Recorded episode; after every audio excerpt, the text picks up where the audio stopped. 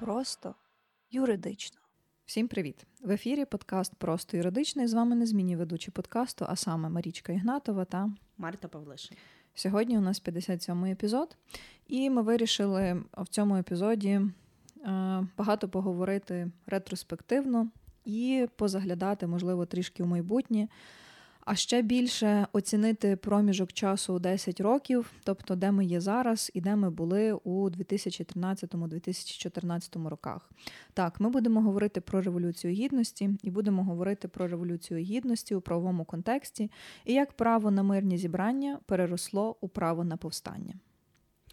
І е, перш ніж ми перейдемо до е, розмови про е, безпосередню тему нашого епізоду, хочемо нагадати, що е, Осінь 13-го року і зима 14-го відбувалися події, як такі, які були відомі як Євромайдан або Революція Гідності. І цього року, цієї осені, цієї зими, по факту, ми е, відзначаємо 10-ту річницю подій, які відбувалися. Е, згадуємо про те, які це мало наслідки для нас, е, які наслідки насправді е, ми досі. Ем, розгрібаємо в контексті ем, справ Євромайдану, про які ми теж поговоримо. І чому нам важливо згадувати і пам'ятати про ті події, які відбулися, і не забувати рефлексувати над цим кожного року, адже насправді з цих історій з цієї події можна багато чого для себе винести.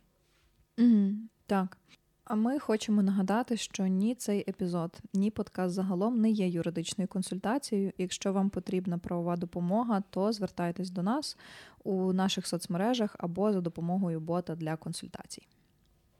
А ми пропонуємо розпочати з того, щоб е, йти хронологічно. Угу. Е, хронологічно почнемо із. Е, як багато хто знає, ем, коли говорять про Майдан, про початок Майдану, люблять згадувати про, ем, якщо я не помиляюся, це або в Твіттері, або в Фейсбуці е, написав ем, Мустафа Наєм угу.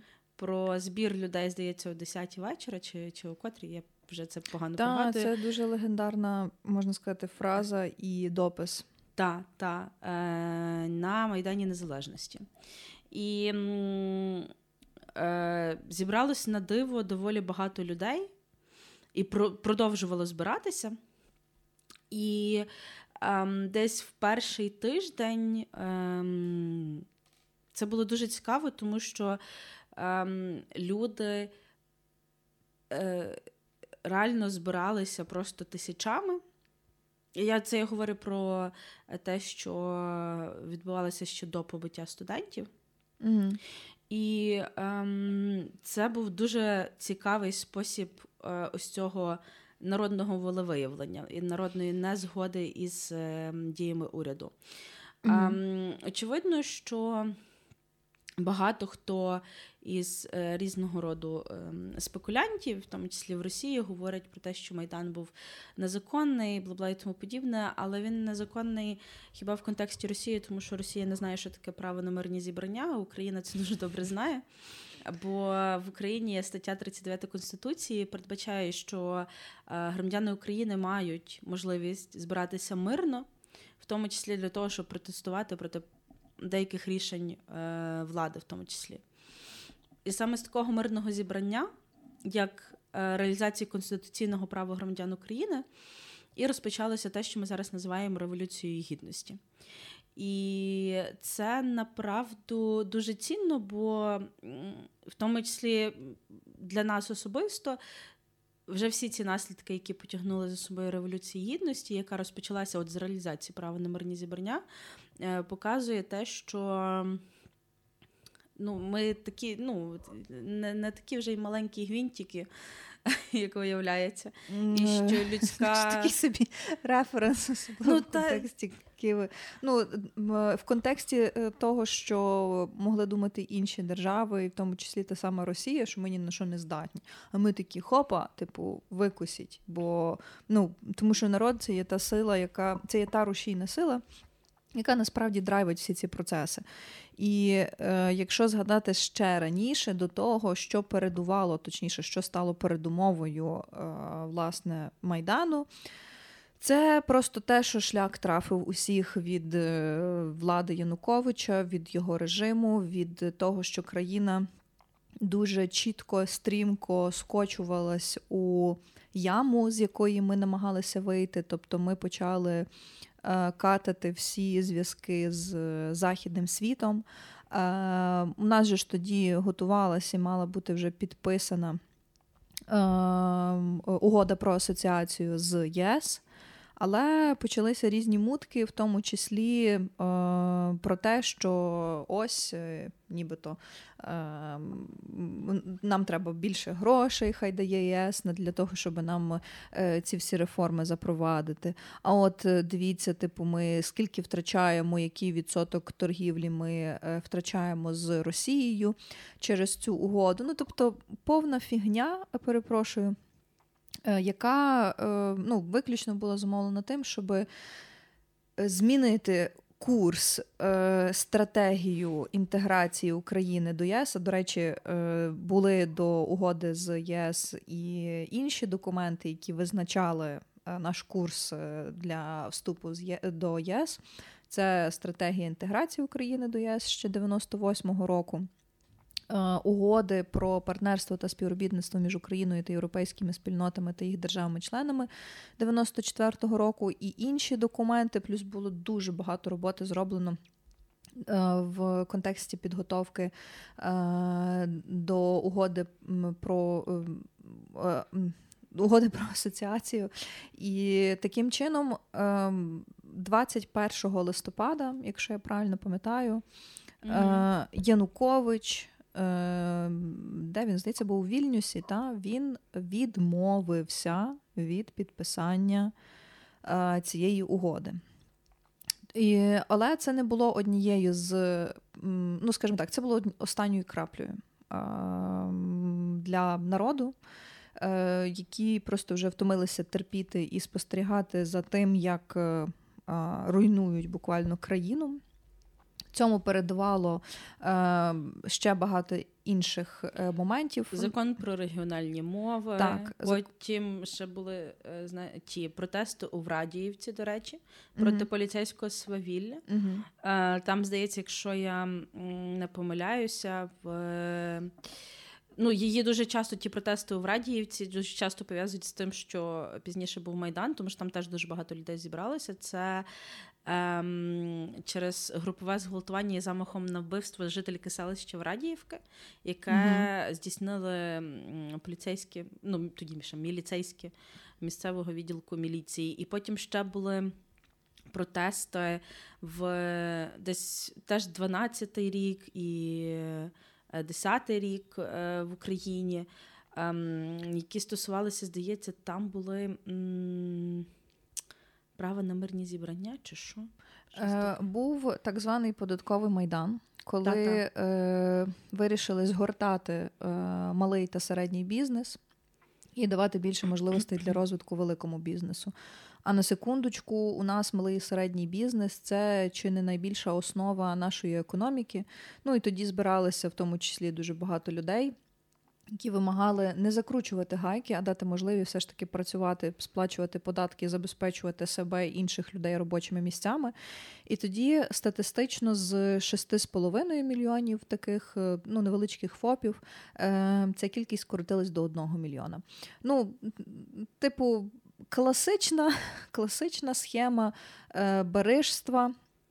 Класична схема е, дуже великої корупції, яка була за часів Януковича. До речі, дуже багато хто е, відгукується про те, що ну так як крали за Яника, напевно, так ніколи ще не крали. І тоді, якщо ти пригадуєш, сформувалося ще таке, якби поняття, як. Е, сім'я Януковича. Uh-huh. Бо ж знову ж таки розвиваючи тему реформ в контексті розвитку великих підприємств, ці ж великі підприємства потім здебільшого належали саме е, членам сім'ї Януковича, там синам, е, кумам, сватам і тому подібне. Е, там, до речі, якщо читати ось цю книгу, як Україна втрачала Донбас, то можна е, відслідкувати, як ем, Яник ем, отримав в тому числі свою підтримку. Mm-hmm. Там доволі цікаво. І я тут е, ще згадала, що ще в 12-му році був мовний майдан, якраз через прийняття ось цього закону про регіональні мови mm-hmm. Ківалова Колісніченка, який, mm-hmm. походу, діяв ще кілька років після Майдану, після Революції Там. Гідності. Ми про це маємо, до речі, епізод, е, де ми розповідаємо, зокрема, називається про українську мову, і ми там більш детально аналізуємо цей закон, те, як він діяв, як його скасовували. Тут mm-hmm. дуже велику е, роль відіграли ті ж самі активісти. Е, Святослав Літинський, який через суди зобов'язував скасовувати, і в тому числі оцей обов'язковий пропис у паспорті у формі книжечки російською мовою. Це також заслуга Святослава. Е, але так, е, дуже багато всього сталося, і наслідки ми розхльобуємо то буквально потепер. Тобто 10 років пройшло. До речі, я вчора, коли е, готувалась до запису, насправді ловила дуже багато флешбеків, тому що е, всі ці моменти вони дуже чітко почали виринати в пам'яті. І е, реально здалося, що це відбувалось буквально вчора, але потім зрозуміла, що пройшло вже 10 років. 10 років як триває, не припиняється ця війна, ця, це протистояння. І 10 років е, просто ну, давайте попробуємо осягнути.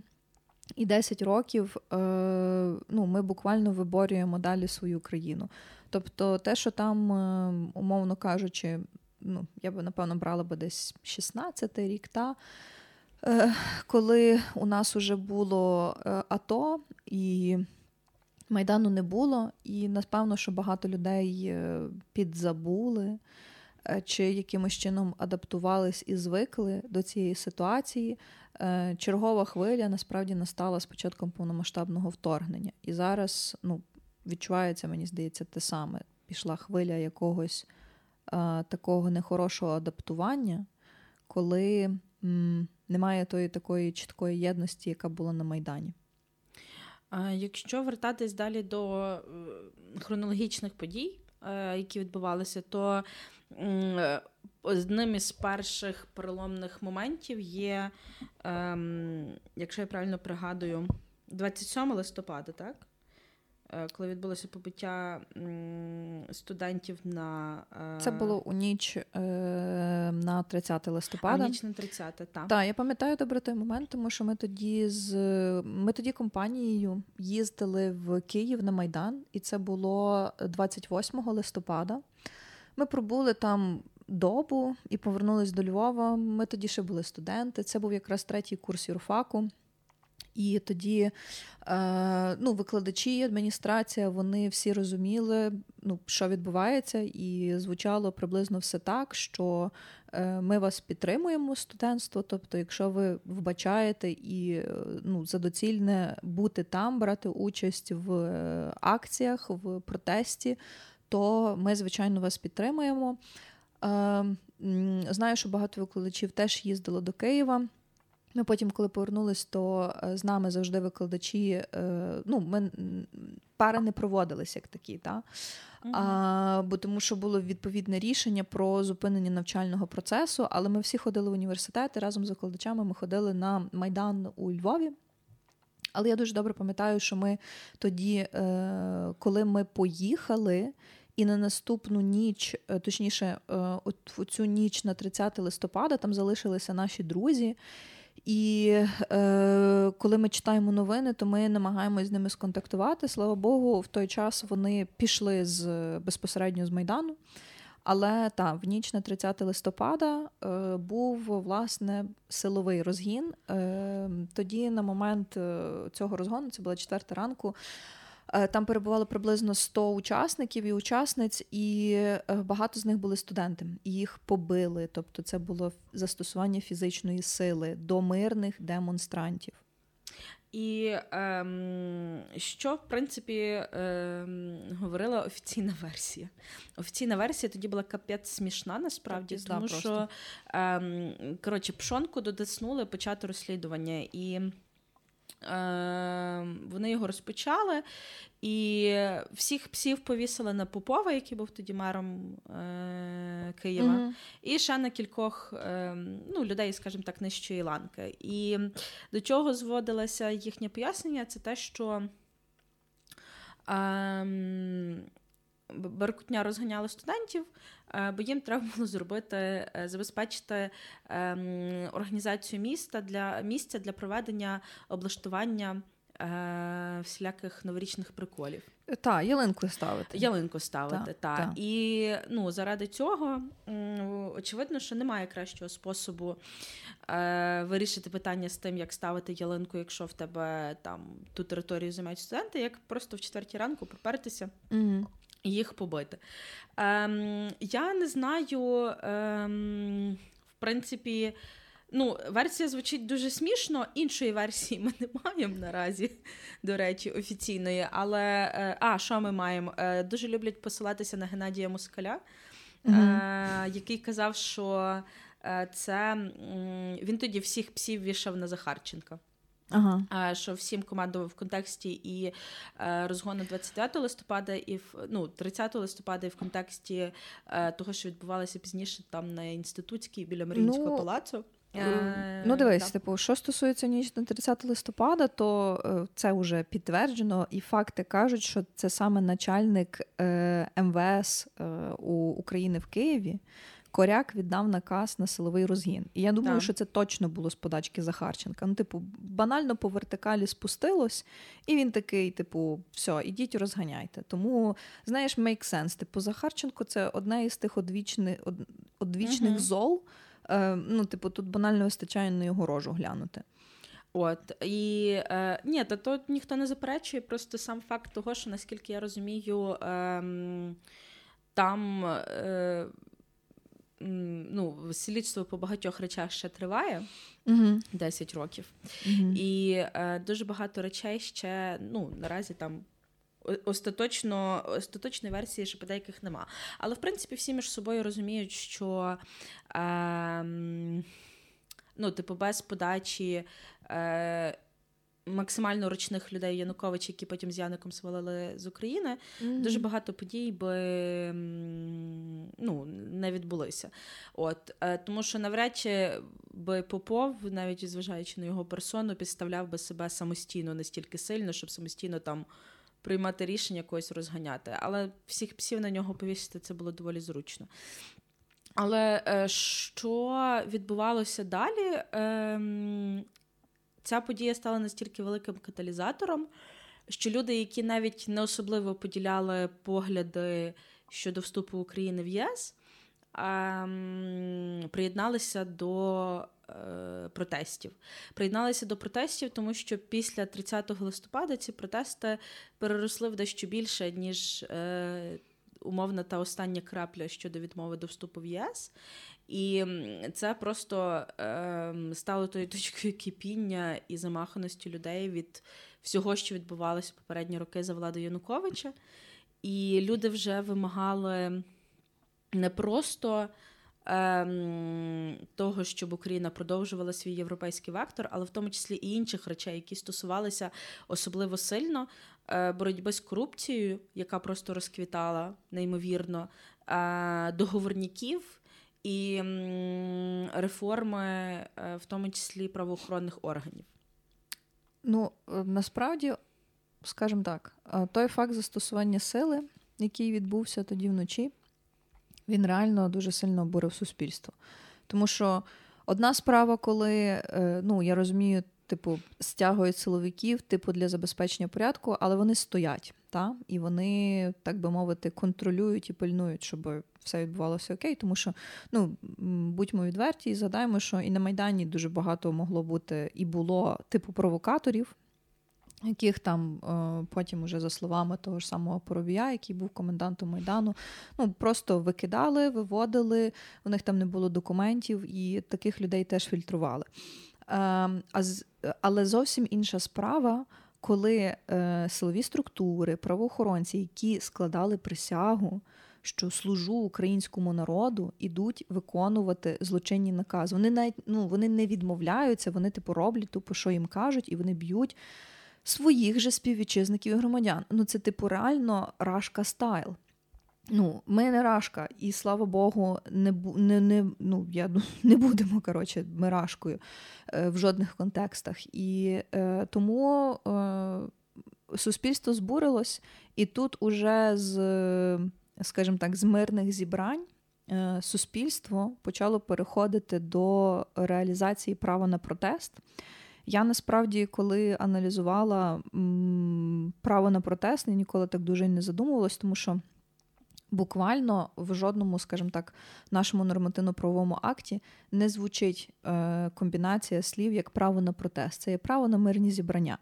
Але е, якщо читати, е, як то кажуть, і аналізувати, е, скажімо так, законодавство в силу тлумачення того ж закону, то та сама Конституція України вона містить низку статей, е, з яких можна зробити висновок, що право на протест таки є. Ну, до, ну наприклад, е, всі ми знаємо статтю 5 Конституції України, що носієм суверенітету єдиним джерелом влади в Україні є народ. Оскільки джерелом влади є народ, то якщо постійно порушувати, придушувати, принижувати, обмежувати свободи громадян України е, державними органами, правоохоронними органами, е, то це вважається як привласнення захоплення влади, яка по факту належить народу. Відтак народ реалізує своє право на протест. Те саме, що стосується, наприклад, теж цікава стаття, тому що. Е, за її порушення так само пробували пришивати дуже багатьом активістам. Е, це є стаття Конституції, теж стаття 5, тільки там інші пункти. Це право визначати, змінювати конституційний лад в Україні належить виключно народові і не може бути узурповане державою, її органами або посадовими особами. Ніхто не може узурпувати державну владу. І е, Якщо говорити в контексті реалізації права на повстання, е, то е, є стаття Кримінального кодексу 109, е, це дії спрямовані на насильницьку зміну чи повалення конституційного ладу або на захоплення державної влади. І е, оскільки це право на повстання реалізувалося не з метою повалення чи насильницької зміни конституційного ладу, воно реалізовувалося з метою його збереження, тому що саме представники державної влади намагались узурпувати владу, вони намагались е, е, змінити, повалити той конституційний лад, тобто е, перетворити насильно з України, так як задекларовано з правової держави з розвиненим громадянським суспільством е, демократичної держави на, скажімо так, суцільний тоталітаризм. Відтак можна цілком говорити, що це і є реалізація е, саме права на повстання. Um, після, ну, в принципі, після е, того, як е, відбулося побиття студентів, і ціла купа людей насправді вийшла е, в підтримку е, Майдану. Ем, десь до середини січня всі події відбувалися таким чином, що відбувалось багато місцевих майданів вже по містах України. Органи місцевого самоврядування багато де переходили на сторону протестувальників і їх підтримували. Mm. І наступною ем, такою важливою фазою стало те, що ем,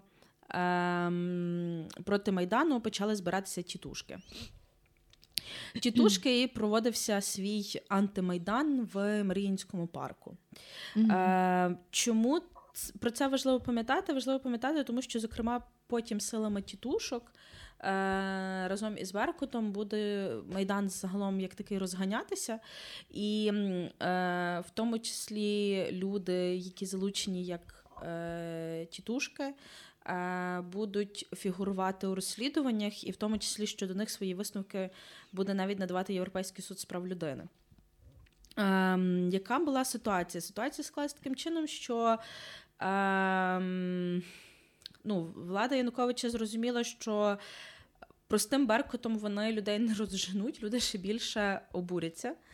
Е, І треба розхитувати і показувати картинку, що Майдан підтримують не всі. І почалися ось ці е, історії про е, там.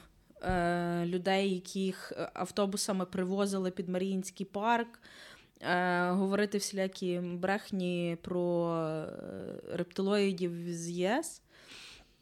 І е, десь в той період часу, зокрема, почалися і сутички теж. Е, сутички між е, тітушками і Беркутом з однієї сторони та українськими протестувальниками з другої сторони. Сутички часто відбувалися біля е, стадіону Динамо. Ем, здається, він називається стадіон імені е, Лобановського. Mm-hmm. От. І там е, якраз часто відбувалися м, сутички, тому що в тому числі протестувальники і фани клубу Динамо вони підтримували Євромайдан. До речі, дуже багато е, людей, які були ультрасами різних футбольних клубів в Україні, підтримували Євромайдан. Mm-hmm. Зокрема, харківський металіст, е, автори дуже відомого тоді народного хіта е, Путін Хуйло. Mm-hmm. Ось і е, вони в тому числі по факту займалися такими речами, які знаєш, стосувалися оборони, е, типу з, з, захисту е, майдану. Бо, якщо пригадуєте, майдан відрізнявся дуже великим рівнем самоорганізації. mm Це не просто були мір, мирні зібрання, це була. Така собі маленька модель народовладдя. Е, там були загони самооборони Майдану, там були там окремі штаби, хто відповідали за якісь там постачання, е, не знаю, речей для того, щоб будувати барикади, хто відповідали за там речі більш гуманітарного спрямування, типу як там їжа і, і тому подібне, е, хто відповідали за частину цієї умовної політичної комунікації, та? Тобто, це був високий рівень організованості. Е, насправді. І що відбулося е, в 22 січня, по факту відбулося е, те, що ну, зараз часто називають першими смертями Майдану, першими загиблими Майдану. Тоді, зокрема, від куль снайпера. 22 січня, якраз коли відбувалося е, біля стадіону Динамо, от, виловлювали тітушок. Е, загибли загибли двоє протестувальників е, Сергій Нігоян та Михайло Жизневський. І тоді це. Я не знаю, я просто пригадую, як я це переживала. Для мене це було типу дуже сильним ударом, я пам'ятаю, тому що це було якесь це вже було, коли люди вмирають, це було та, вже... тобто це вже була точка неповернення абсолютно. Ем, Я спробую це пояснити зі своєї сторони свого бачення. Революція гідності це не не, перша, не перша подія е, протестів в Україні. Ми пригадуємо помаранчеву революцію. Я це пригадую, хоч мені було 10 років, але ми тоді їздили з класом в Київ. І ми бачили от протестувальників, тобто людей, які е, підтримували Віктора Ющенка.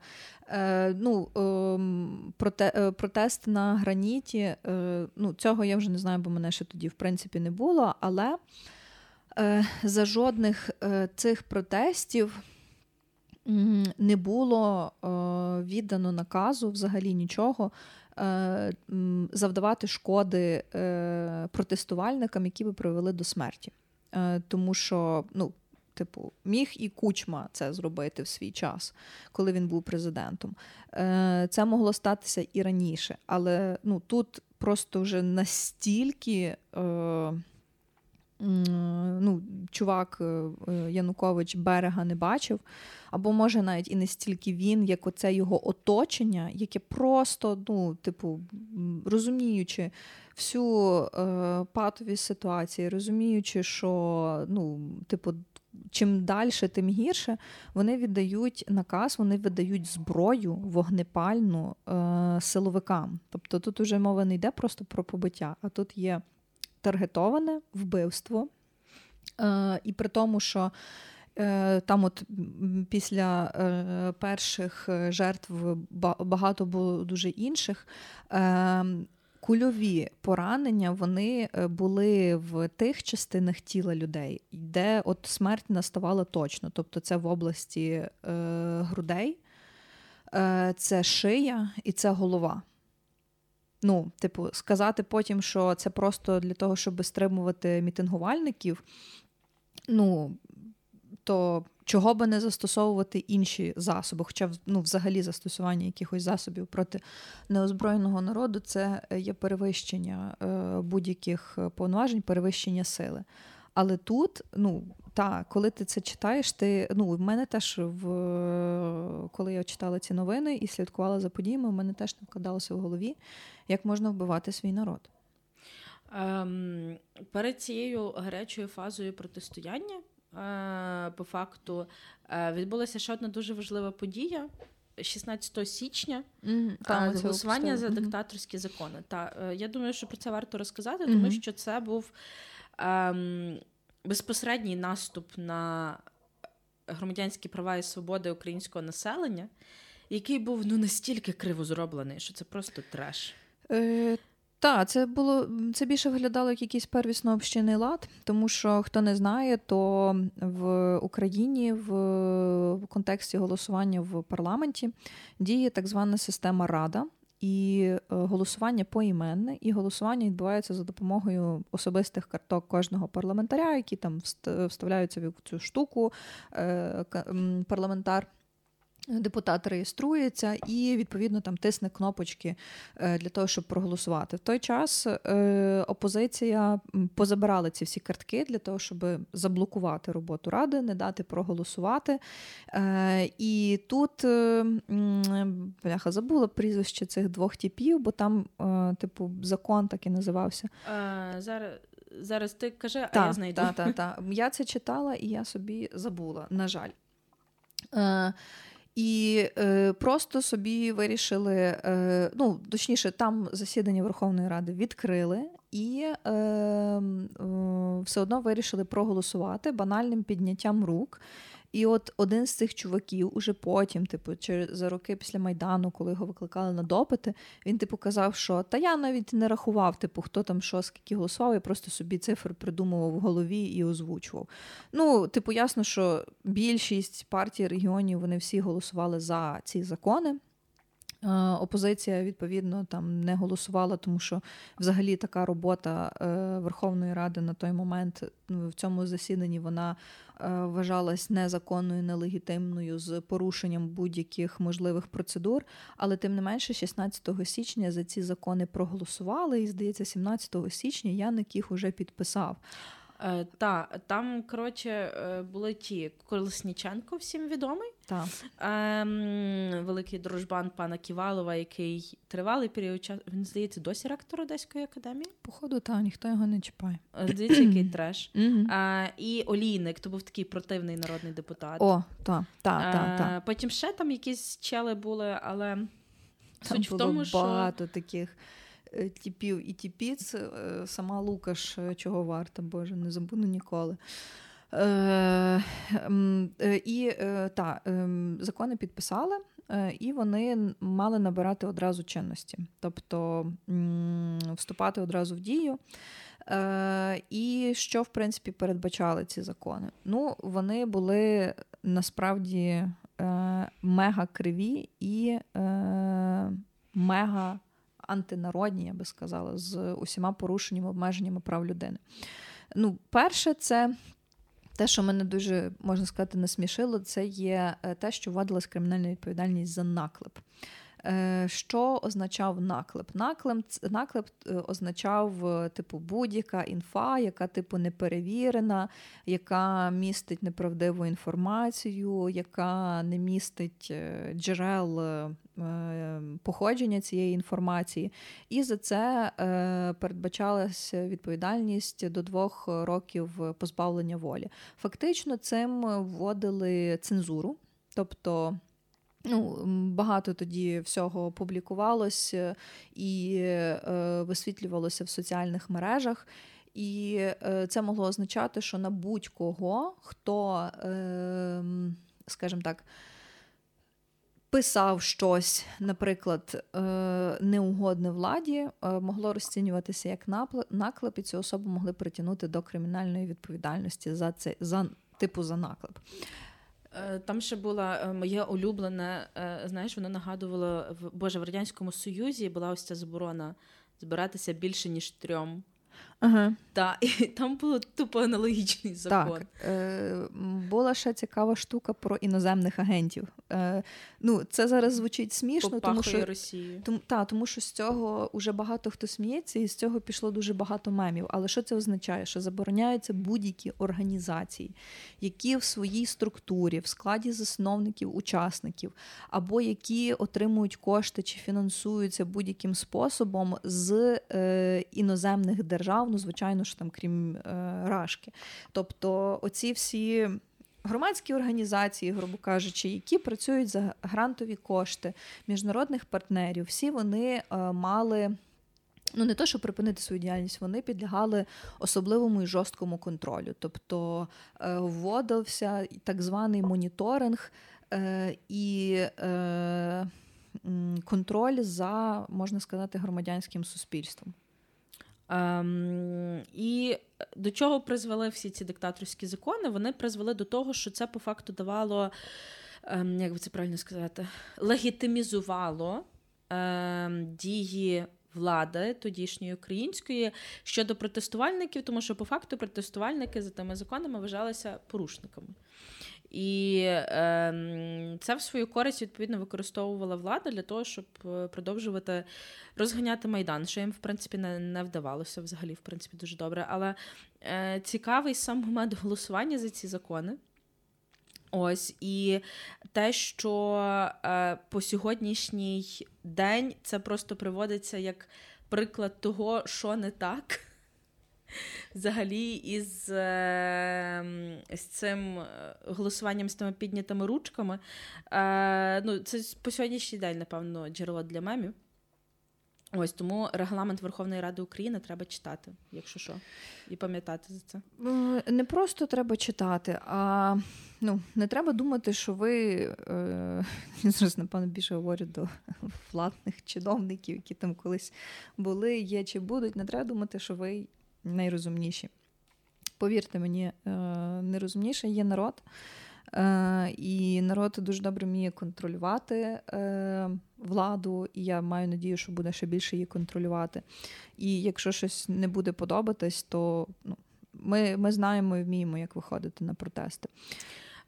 Там ну, вже пізніше, після цих диктаторських законів, після цих перших смертей, було кілька фаз перемир'я скажімо так, з владою, але вони по факту ні до чого особливого не привели.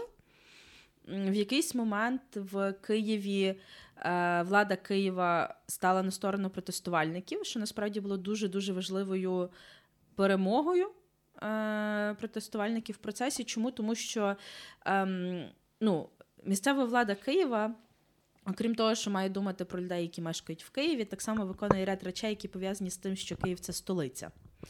І ем, насправді те, що е, місцева влада Києва, яка має там певні повноваження щодо речей, які стосуються там, ем, не знаю, перекриття, не перекриття вулиць, от всяких таких речей, це було доволі важливою перемогою.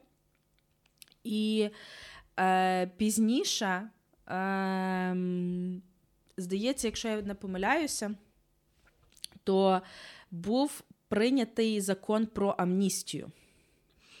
Закон е, про амністію, який е, говорив про те, що усіх протестувальників, які мирно підуть із е, будівель міської адміністрації, їх буде їх помилують. Е, Так, але потім, ну, типу, пізніше в тому числі опозиція говорила, що ем, закон про амністію він не є достатнім.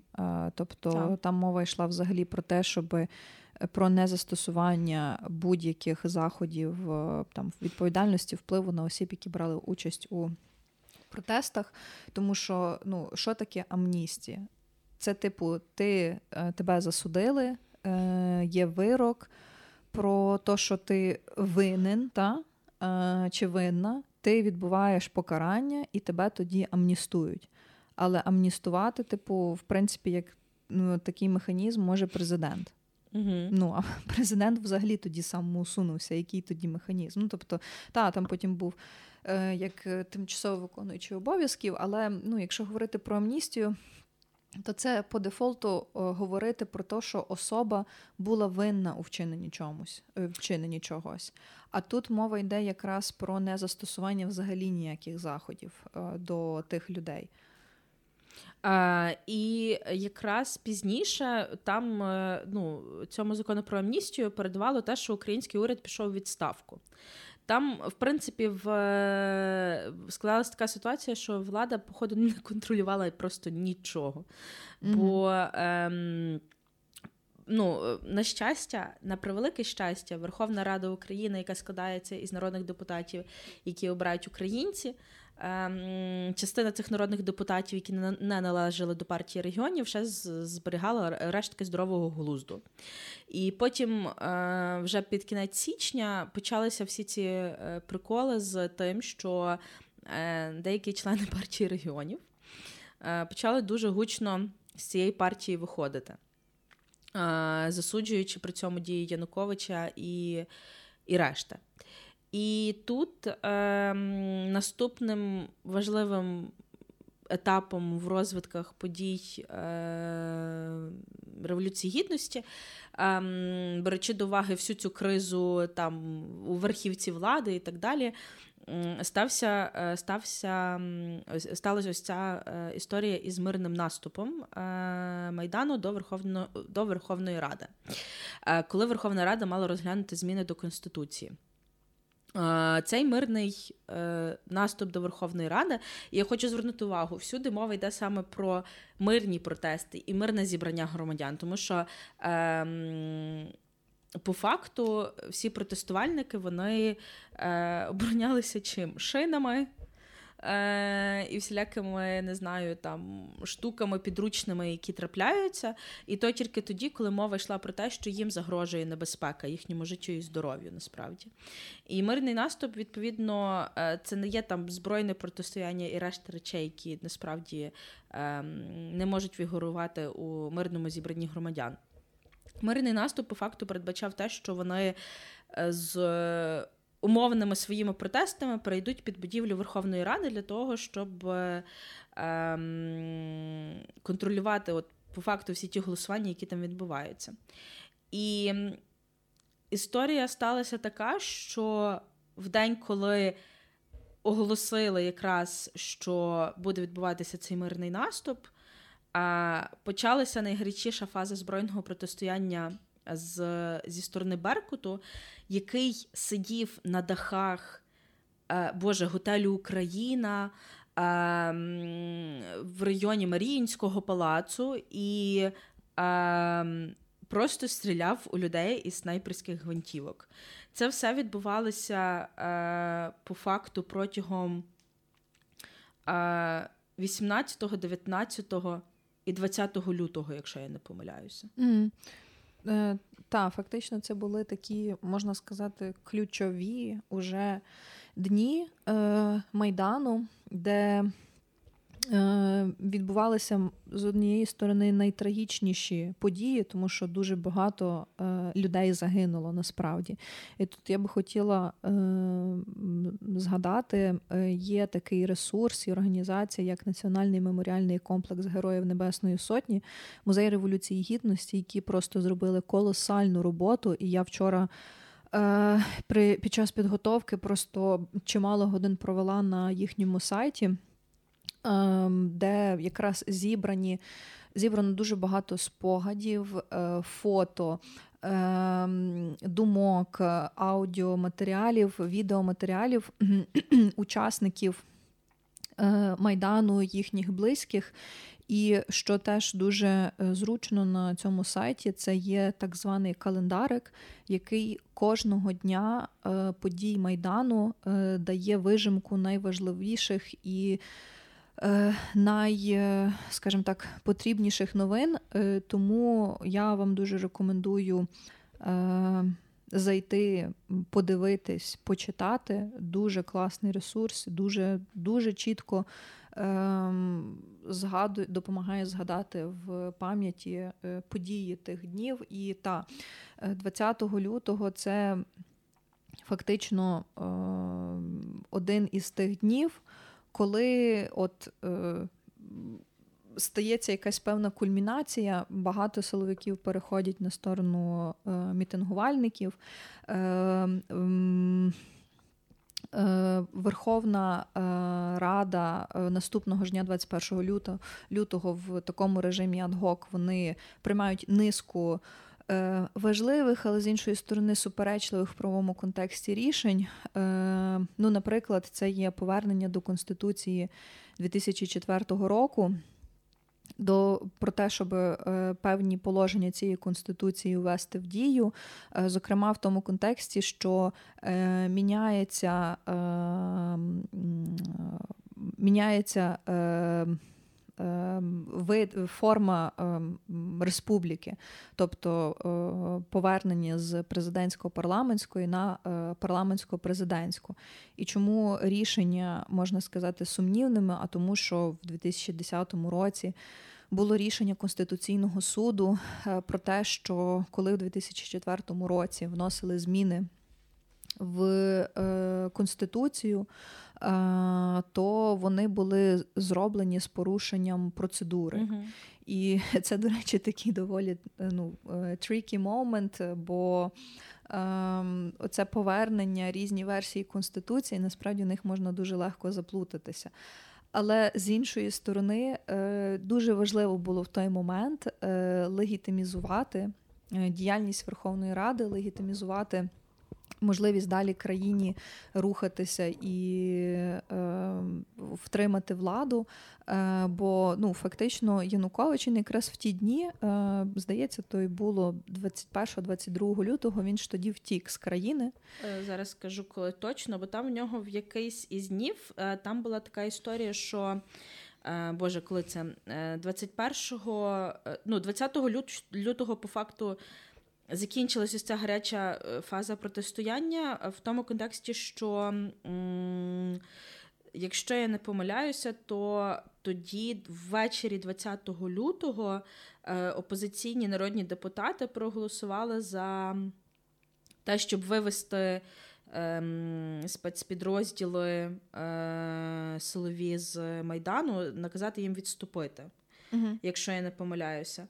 От І пізніше, е, а ні, 21 лютого вони е, коротше, ті спецпідрозділи е, відступили. 21 лютого якраз прийнялося це рішення адхок, про яке ти говориш. Mm-hmm. Ось, А потім, вже 22 лютого, і в наступні дні там почалося те, що ці всі регіоналівці почали помалу виходити з. Хто йшов відставку, хто виходив з партії. А хто Ось. потім ішов опоблок? А хто теж не менш важливо, тому що ну я хочу проговорити про ці моменти, бо знову ж таки це вже суто з мого якогось аналізу і моя суб'єктивна думка. Майдан дуже багато чого дав, але потім дуже багато чого не вийшло все ж таки реформувати. І е, от якщо давай спочатку так повернемося, договоримо про події. Угу.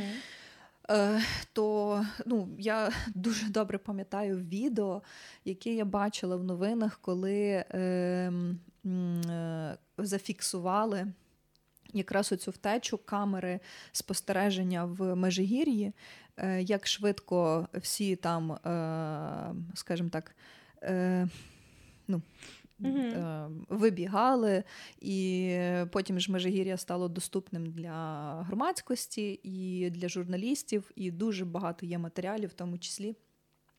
Е, де видно, як е, мешкав тодішній легітимний президент. Дуже багато було документів знищено. І та, типу, така втеча Віктора Януковича тоді, на мою думку, цілком е, закономірно е, розцінилась, в тому числі Верховною Радою, як е, зараз я спробую згадати цитату, як е, самоусунення у неконституційний спосіб від виконання своїх е, повноважень. І тому Угу. Верховна Рада одразу призначила позачергові вибори е, президента України. Е, Та всі ми пам'ятаємо за ці вибори 2014 року, кандидатів е, і як воно все відбувалось. Е, Тоді так само Верховна Рада е, проголосувала за декриміналізацію е, статті Кримінального кодексу, за якою було засуджено Юлію Тимошенко. Угу. Ми пам'ятаємо знову ж тут мем такий Юля! та, Юля! та, Яценюка. Боже, ну це, це просто з однієї сторони дуже феєрично це все згадувати. І е, та, е, коли вона ну, тоді у візочку така вже виступила на е, сцені Майдану, теж закликала людей ще не розходитись, поки всі вимоги не будуть виконані. Е, Ми згадуємо Парасюка, теж такого цікавого персонажа, який е, 22 лютого зі сцени казав, що навіть ні, це не було 22 лютого, Це це було було 20-го, раніше. Та, це було раніше, де він казав, що от якщо зараз там завтра не виконають е, наші вимоги, наші вимоги, Янукович не складе повноваження, то вони прям зі штурмом підуть зі зброєю е, до адміністрації президента. Я пам'ятаю, що я тоді так на- налякалася цього. Тому що ну ми ж всі тоді були дуже експертні в конституції, врешті речей. Ну та, бо ми тоді Так. вчилися. е, Ми вчилися в е, на юрфаці. Ми Е, дуже я багато говорили. Йой, Марта, якась така мала.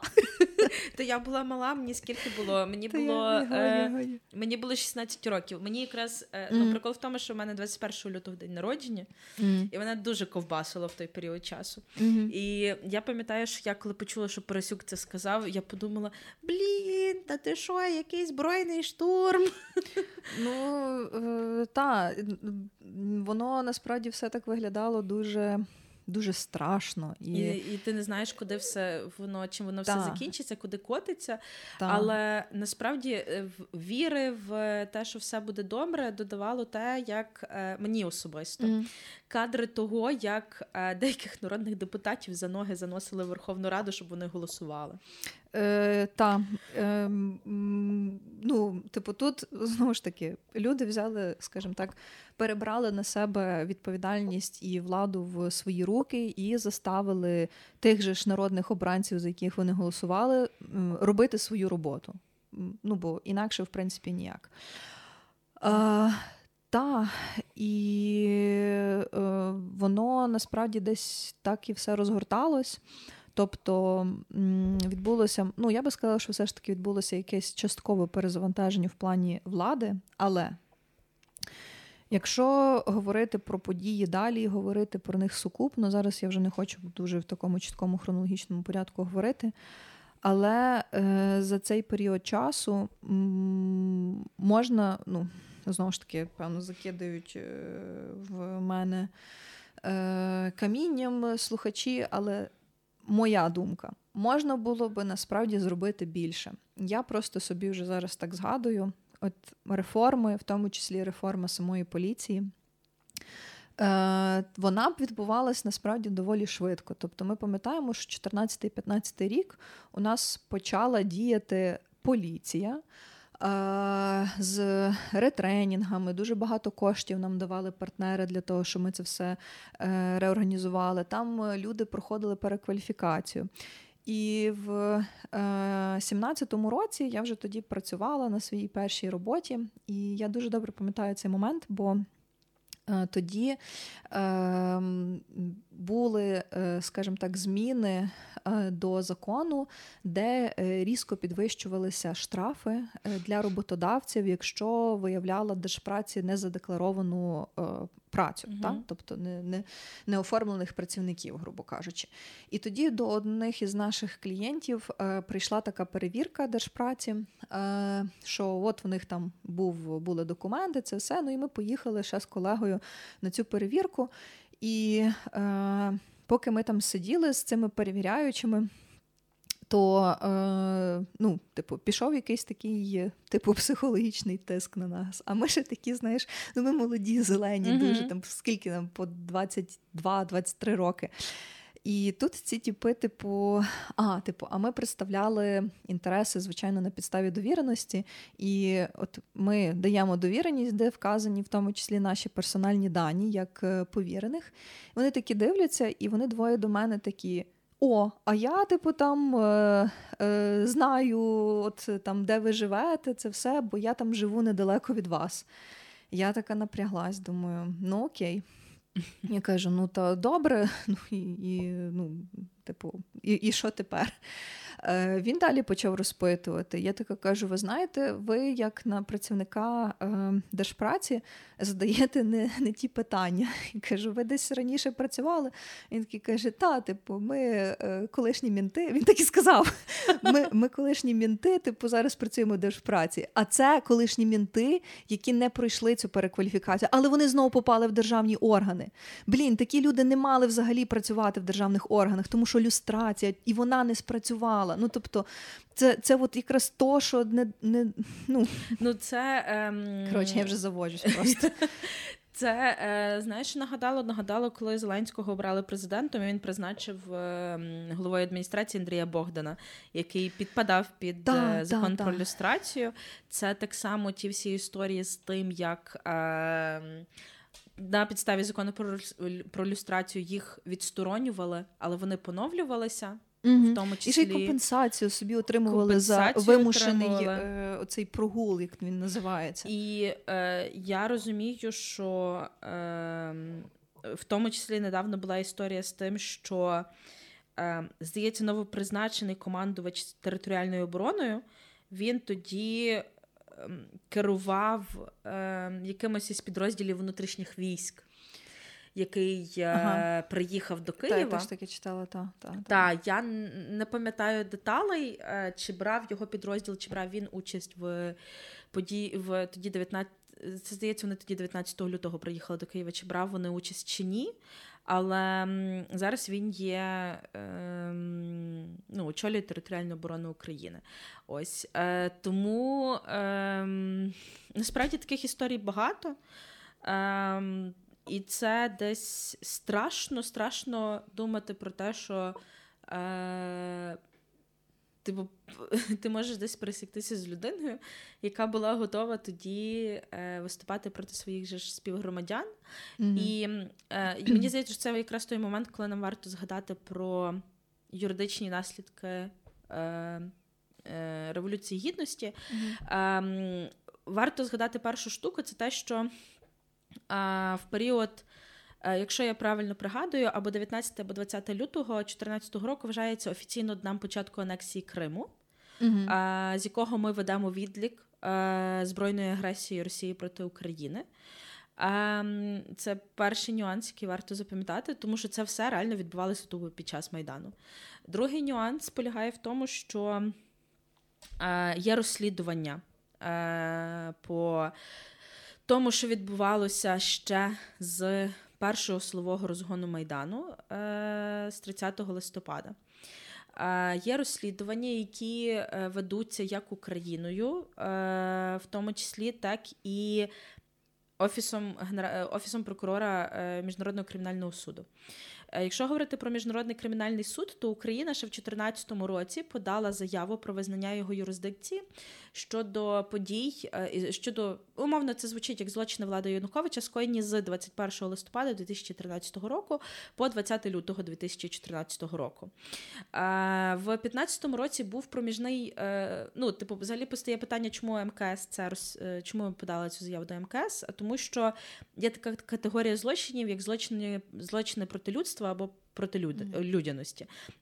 Crimes against humanity. І Характерна ознака цих злочинів полягає в тому, що не обов'язково має бути якийсь ну, має бути війна чи іншого типу збройний конфлікт для того, щоб вони мали місце. Це в тому числі може бути ось цей ем, вбивства цивільного мирного населення, які характеризуються широкомасштабністю і спланованістю.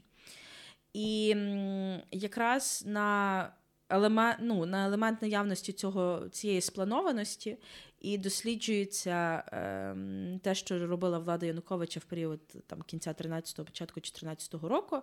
Е, в 15-му році був проміжний висновок е, їхній, ем, який вони надали. Вони ще не почали тоді розслідування, вони просто прийняли цю заяву. Там для того, щоб почати розслідування і прийняти заяву, може пройти років 10. Був проміжний висновок, який говорив, тоді ще не було розслідування. Це просто проміжний висновок із загального вивчення ситуації, який говорив про те, що вони не вбачають там. Е, наявності злочину проти людяності, але вбачають серйозні порушення прав людини все одно, що вони там були скоєні. Е, я десь розумію таку їхню позицію, тому що довести спланованість нападу це реально важко. І враховуючи на місцями спорадичні рішення влади Януковича, ем, питання того, що це були там заздалегідь за кілька місяців до сплановані напади на цивільне населення, це буде доволі важко обґрунтувати. Причому ну, ніхто не заперечує того, що це реально були важкі злочини влади і наступ проти громадян. Але що важливо, важливо те, що якщо ви зараз зайдете на сайт Міжнародного кримінального суду, то вони розслідують, е, вже офіційно розслідують ем, по Україні. Події, які почалися із 21 листопада 2013 року. В них на вебсайті так і світиться. Тобто по Україні провадження воно йде неймовірно велике, і там, в залежності від того, до яких висновків висновків вони дійдуть, вже в контексті розслідування ми зможемо знати офіційну позицію Міжнародного кримінального суду щодо е, злочинів е, Януковича. Але тут є ще один нюанс, який теж варто враховувати: це те, що е, неодноразово згадується про потенційну участь третьої сторони під час mm розстрілів Майдану. Російський слід. Російський слід, на який Тоже часто начак... да, ну, типу, на який часто багато хто начекає, а, ну, особливо в контексті снайперів. І залучених саме снайперів до е, розгону Євромайдану, е, це теж є об'єктом розслідування. Е, в Україні ж е, справи точаться досі по сьогоднішній день. Перші вироки, одні з перших вироків, були винесені в жовтні 2023 року. Ще частина, здається, була винесена вже в січні 24-го, якщо я не помиляюся. Тобто, умовно, між е, початком розслідування і між вироками е, пройшло там в районі там, 80 років. От, Тому це. Е, скажімо так, е, один із тих каменів спотикання великий після Майдану, який е, залишився для великої кількості людей, які взялися за ці справи. Зокрема, там Євгенія Закревська, mm-hmm. вона доволі багато чим займається, доволі відома. І там було проблем дуже багато. Починаючи із знищення доказів mm-hmm. яке відбулося вже за нової влади. Та? Та, Закінчуючи... та, та. Ми знаємо, з якого найефективнішого міністра це теж відбувалося. Ну, Це ж не я собі придумала, так пише. Mm. Багато де. Ну, але так, ну, тобто, все навіть навіть. Тобто, коли ми от говоримо про те, що був Майдан, і що потрібно було це перезавантаження і зміна, навіть тоді все одно були люди, які е, ну, свідомо, цілком свідомо робили речі. Е, несумісні з тими цінностями і з тими запитами, які ніс Майдан, в тому числі знищення доказів, в тому числі е, якась підривна діяльність проти України. Скільки позалишалося їх всіх тут, які просто ротнулись е, з одної посади на іншу е, посаду. І тому от те, про що говорили всі, що потрібна реальна люстрація її не сталося. У нас просто відбулася, типу, зміна е, облич, скажімо так, а зміна тотального перезавантаження вона не відбулася. І тут я знову ж таки, коли готувалась, е, я натрапила на статтю. Е, на ресурсі Радіо Свобода від 25 лютого 2014 року, тобто, от якраз коли відбувалися всі ці події, приймалися всі ці зміни, яка називається Зміна системи влади та перезавантаження. Як це робиться? І тут, з погляду десятирічного е, періоду, написані дуже потрібні і правильні речі. Зокрема, е, як от в підсумку я просто прокоментую е, маркери змін. Тобто, ще тоді, в той час, ЄС вони завжди чітко заявляли, що нам потрібні системні демократичні та економічні реформи. Е, ЄС і Штати продовжують це заявляти. Тобто, що типу, ми вам допомагаємо і будемо допомагати. Але окрім цього, вам треба показати, що ви міняєтеся. Що, типу, що ну ми розуміємо, що вам складно, що у вас є війна, але тим не менш е, ви маєте робити. Конкретні глобальні інституційні зміни, тобто це є заборона усіх цих ідеологій, ідеологій ну, в першу чергу на той момент це йшла мова про заборону комуністичної ідеології, але так само оцих. Е, Відверто проросійських сил, які просто з партії регіонів е, перемігрували в опоблок за життя, за там всяку цю фігню, хуйню їх треба було люструвати і заборонити. Типу, все, це не є тут. Мова не йде про е, якусь там свободу слова, вибору і тому подібне. Тут йде мова про загрозу національної безпеки. Ці люди займалися відверто підривною діяльністю проти України. І вони зараз, сука, є в парламенті. Той самий блядь, бойко, який фоткається, їздить на зустрічі з представниками ЄС. Ну, ви хочете сказати, що людина помінялася, чи там ви просто хуя.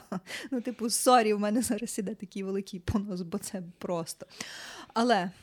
Так, тобто це мала бути заборона всього того, е, яке, е, ну, скажімо так, впливає і пропагує ці ідеї комунізму, тоталітаризму, е, порушення прав людини і так далі. і так далі. Друге, це те, що стосувалося виборів. І я знаю, що дуже багато в цьому напрямку вже було зроблено.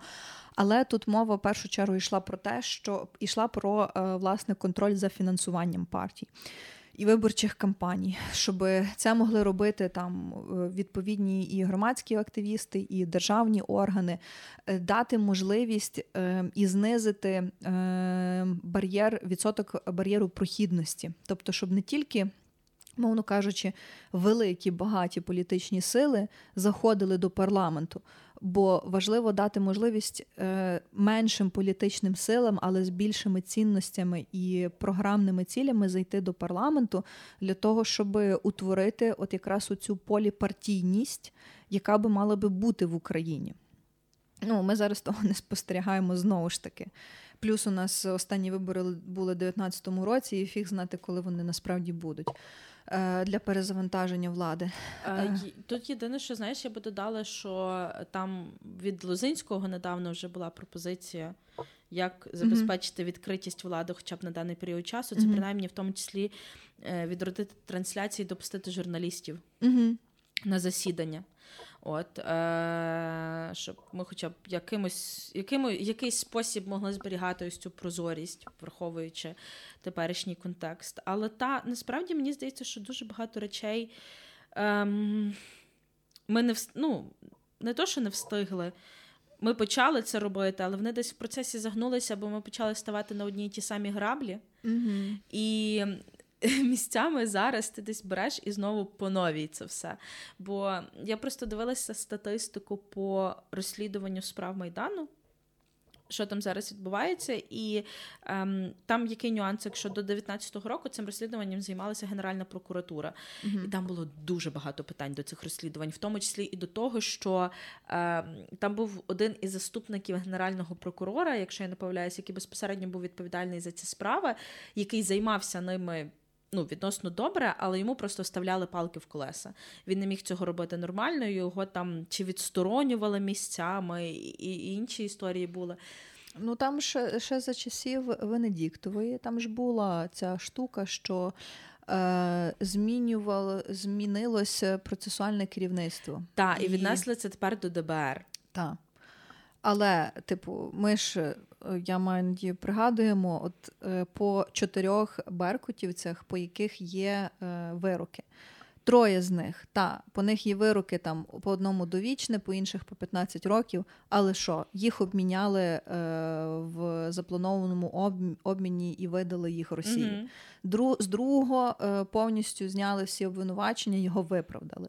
Це от то, що ну, можна зараз говорити, типу, то, що вже є. А решта. Угу. І там ще знаєш, що цікаво, що ем, в нас же ж є ось цей закон, що там один рік в СІЗО вважається як два роки відбуття покарання. так, так. І деякі з них, ем, ну, ти, якщо сидиш 8 років в СІЗО, Угу. то в тебе що? Ти по факту вже відсидів 16 років в звичайних. І тебе просто можуть відпустити одразу. Угу. Ти навіть не будеш відбувати покарання. Я не знаю, що я маю на то сказати, але воно так є. І е, то є складно, і плюс ми про це говорили минулого епізоду про громадянське суспільство. І зараз в часи е, війни то є ще складніше, тому що ну, ми маємо дуже багато викликів перед собою. Громадянське суспільство багато працює, але ми не можемо ну, розірватись, напевно, та? тобто за, за всім і пильнувати. І е, ну, там, повноцінно за те, що е, які рішення і що робить влада, потім е, чим займаються інші інституції. І це є до біса виснажливо насправді, тому що занадто багато е, викликів, проблем і питань, які одночасно стоять перед громадянським суспільством. А, але мені здається, що попри ці всі проблеми, які ми бачимо, особливо в питаннях справедливості для людей, які постраждали, чиї родичі загинули, е, нам важливо пам'ятати також про те, що ми здобули в процесі Мгм. Євромайдану. Ем, В телебаченні Торонто вийшло відео про те, в якій сраці ми були за період управління Януковича. І ем, всі ці спекуляції про те, що якби не було Майдану, не було б війни, їх треба залишити в, в стороні, тому що ви не знаєте, що би було. Е, Можливо, ми б вже давно були великою областю е, Росії, е, якби не було Майдану. Я не знаю, ну, це дурнувата спекуляція, але просто згадати про. Те, наскільки багато ми здобули, в тому числі щодо власної гідності. Чому революція гідності? Тому що це про нашу власну з вами гідність і право на честь і гідність, яка по факту була Мгм. реалізована. Бо ми буквально показали, що ну там нас не можна годувати гамном і очікувати, що ми це спокійно схаваємо. Ні, такого не буде. Мгм. І ми це показували протягом усього наступного періоду часу. Насправді ем, влади, що Зеленського, що Порошенка, коли люди збиралися на протести, люди збиралися на марші проти Авакова, в тому числі. Я в тому числі ходила на марші проти Авакова. Я це дуже добре пам'ятаю. І пам'ятаю велику кількість людей, які там збиралися. Ем, велика кількість залучення громадськості до того, що робить держава, участь в робочих групах, в громадських комісіях, ем, розвиток місцевого самоврядування, залучення людей зараз до місцевого самоврядування і впливу на те, що робить е, місто, і те, як в принципі можна. Е, ну, е, насправді видно, що значення громадськості, думки громадськості. Ем, воно велике і воно впливає, і влада з цим має рахуватися в тому числі. І плюс це велика кількість ініціатив, які ми здобули з того періоду часу. Умовно, наприклад, та сама юридична сотня. Яка там з Мгм. 2014 року була як волонтерський рух, допомагала військовослужбовцям. Зараз це повноцінна велика громадська організація, яка має багато векторів розвитку. Мгм. Ціла купа е, Повернись живим. Фонд, «Повернись який живим». теж е, уже дуже давно працює і тільки нарощує свої сили. І мені здається, що це є класний кейс е, якраз е, такої концесії, я би навіть сказала, типу приватно-публічного партнерства. Фонду Мгм. та держави. Е, Схід сос. Ну, був Мгм. Восток сос, тепер вони вже схід сос перейменувалися, Крим сос теж. Е, велика кількість насправді ініціатив громадських, які діють досі, і які досі займаються ем, відповіддю, ну, є передовими у відповіді на велику кількість потреб е, чи гуманітарних, чи правозахисних, в залежності там, від того, який вектор розвиток, розвитку вони тримають. Угу. І тут я би ще наостанок хотіла знову ж таки згадати, е, я про цю статтю говорила минулого епізоду Євгена Глібовицького, е, яка вийшла на свідомих, і е, він там пише про те, що фактично наша ідентична незалежність як України, українців, українок, вона якраз почалася 13-14 року, тому що до того. Ми ніби е, де-факто, е, ну точніше, де Юре, ми з совка вийшли, але ми ще довго в ньому лишалися, і, і нас лише починали пробуджуватися як в от, окремого незалежного народу е, ось ці паростки національної ідентичності. І тому, ну, коли там хтось говорить, що Україні е, 30 років, чи навпаки, що нам набагато більше років, але по факту. е, В плані ідентичності нам ще менше років, і то треба теж враховувати і культивувати в собі і в людей інших, е, допомагати їм з цією ідентифікацією. Бо ну, якби не було майдану, напевно, не було би такої ідентичності. Якби не було майдану, і ми би це все схавали, то та наймовірніше, ми би зараз би ще більше би продовжували віддалятися від е, західного світу. Е, Як читала я в Вікіпедії, що завдяки Майдану е, і подальшим змінам Україна перестала бути цією буферною зоною між Росією і Заходом. Україна вирішила, що все ж таки вона хоче йти бути ну, струшною європейською державою і рухатися в тому напрямку. А, і пам'ятати так само про ціну, яку ми заплатили тоді, яку ми платимо зараз за власну свободу і гідність, е, в тому числі. І не забувати, що боротьба триває насправді, Мгм. і вона триває всюди. Вона триває в, в нас самих з собою, е, з нашою відмовою від всього російського і е, від е, е, не знаю, власного. Е, Боже, як це правового нігілізму в тому числі. Ем, Триває боротьба велика і важка на фронті насправді. І ну, від нас це, в принципі, те, що ми. ем, Від нас залежить все, точніше, все залежить від нас. Отак. Тому е, е, пам'ятаємо нашу історію, е, пам'ятаємо, якою ціною нам е, дається можливість, в тому числі нам з Мартою зараз записувати цей подкаст, е, і можливість записувати його українською мовою в українському місті. в перерві між повітряними тривогами. Так, але все одно своєю рідною мовою, можна сказати, в себе вдома, не на чужині і не Бог знаде. Е, тому е, та, ми нагадуємо, що ви можете нас послухати на таких платформах, як SoundCloud, CastBox, Apple, Google подкасти, е, подкасти NV, Spotify. Е, ви можете нас читати в Телеграмі, в Інстаграмі, в Твіттері тепер. Та, ми появились в Твіттері і слідкуємо за трендами українського твіттеру і не тільки, стараємося в них вписуватись, і ваша підтримка нам буде як ніколи доречна. Ви можете дивитися наші відео в Тіктоці. Е, і е, якщо вам потрібна юридична консультація чи правова допомога, то шукайте нас на цих соцмережах, пишіть нам в інстаграмі, в тому числі, і ми радо вам допоможемо. Е, А наразі ми будемо з вами прощатися до наступного епізоду. Ми завжди е, щасливі, вдячні і дуже тішимось, коли ви коментуєте, репостите, лайкаєте і тим самим висловлюєте е, вдячність за нашу працю. Бажаємо вам спокійного та гарного, наскільки це можливо, дня. І почуємося вже через два тижні. Всім па-па!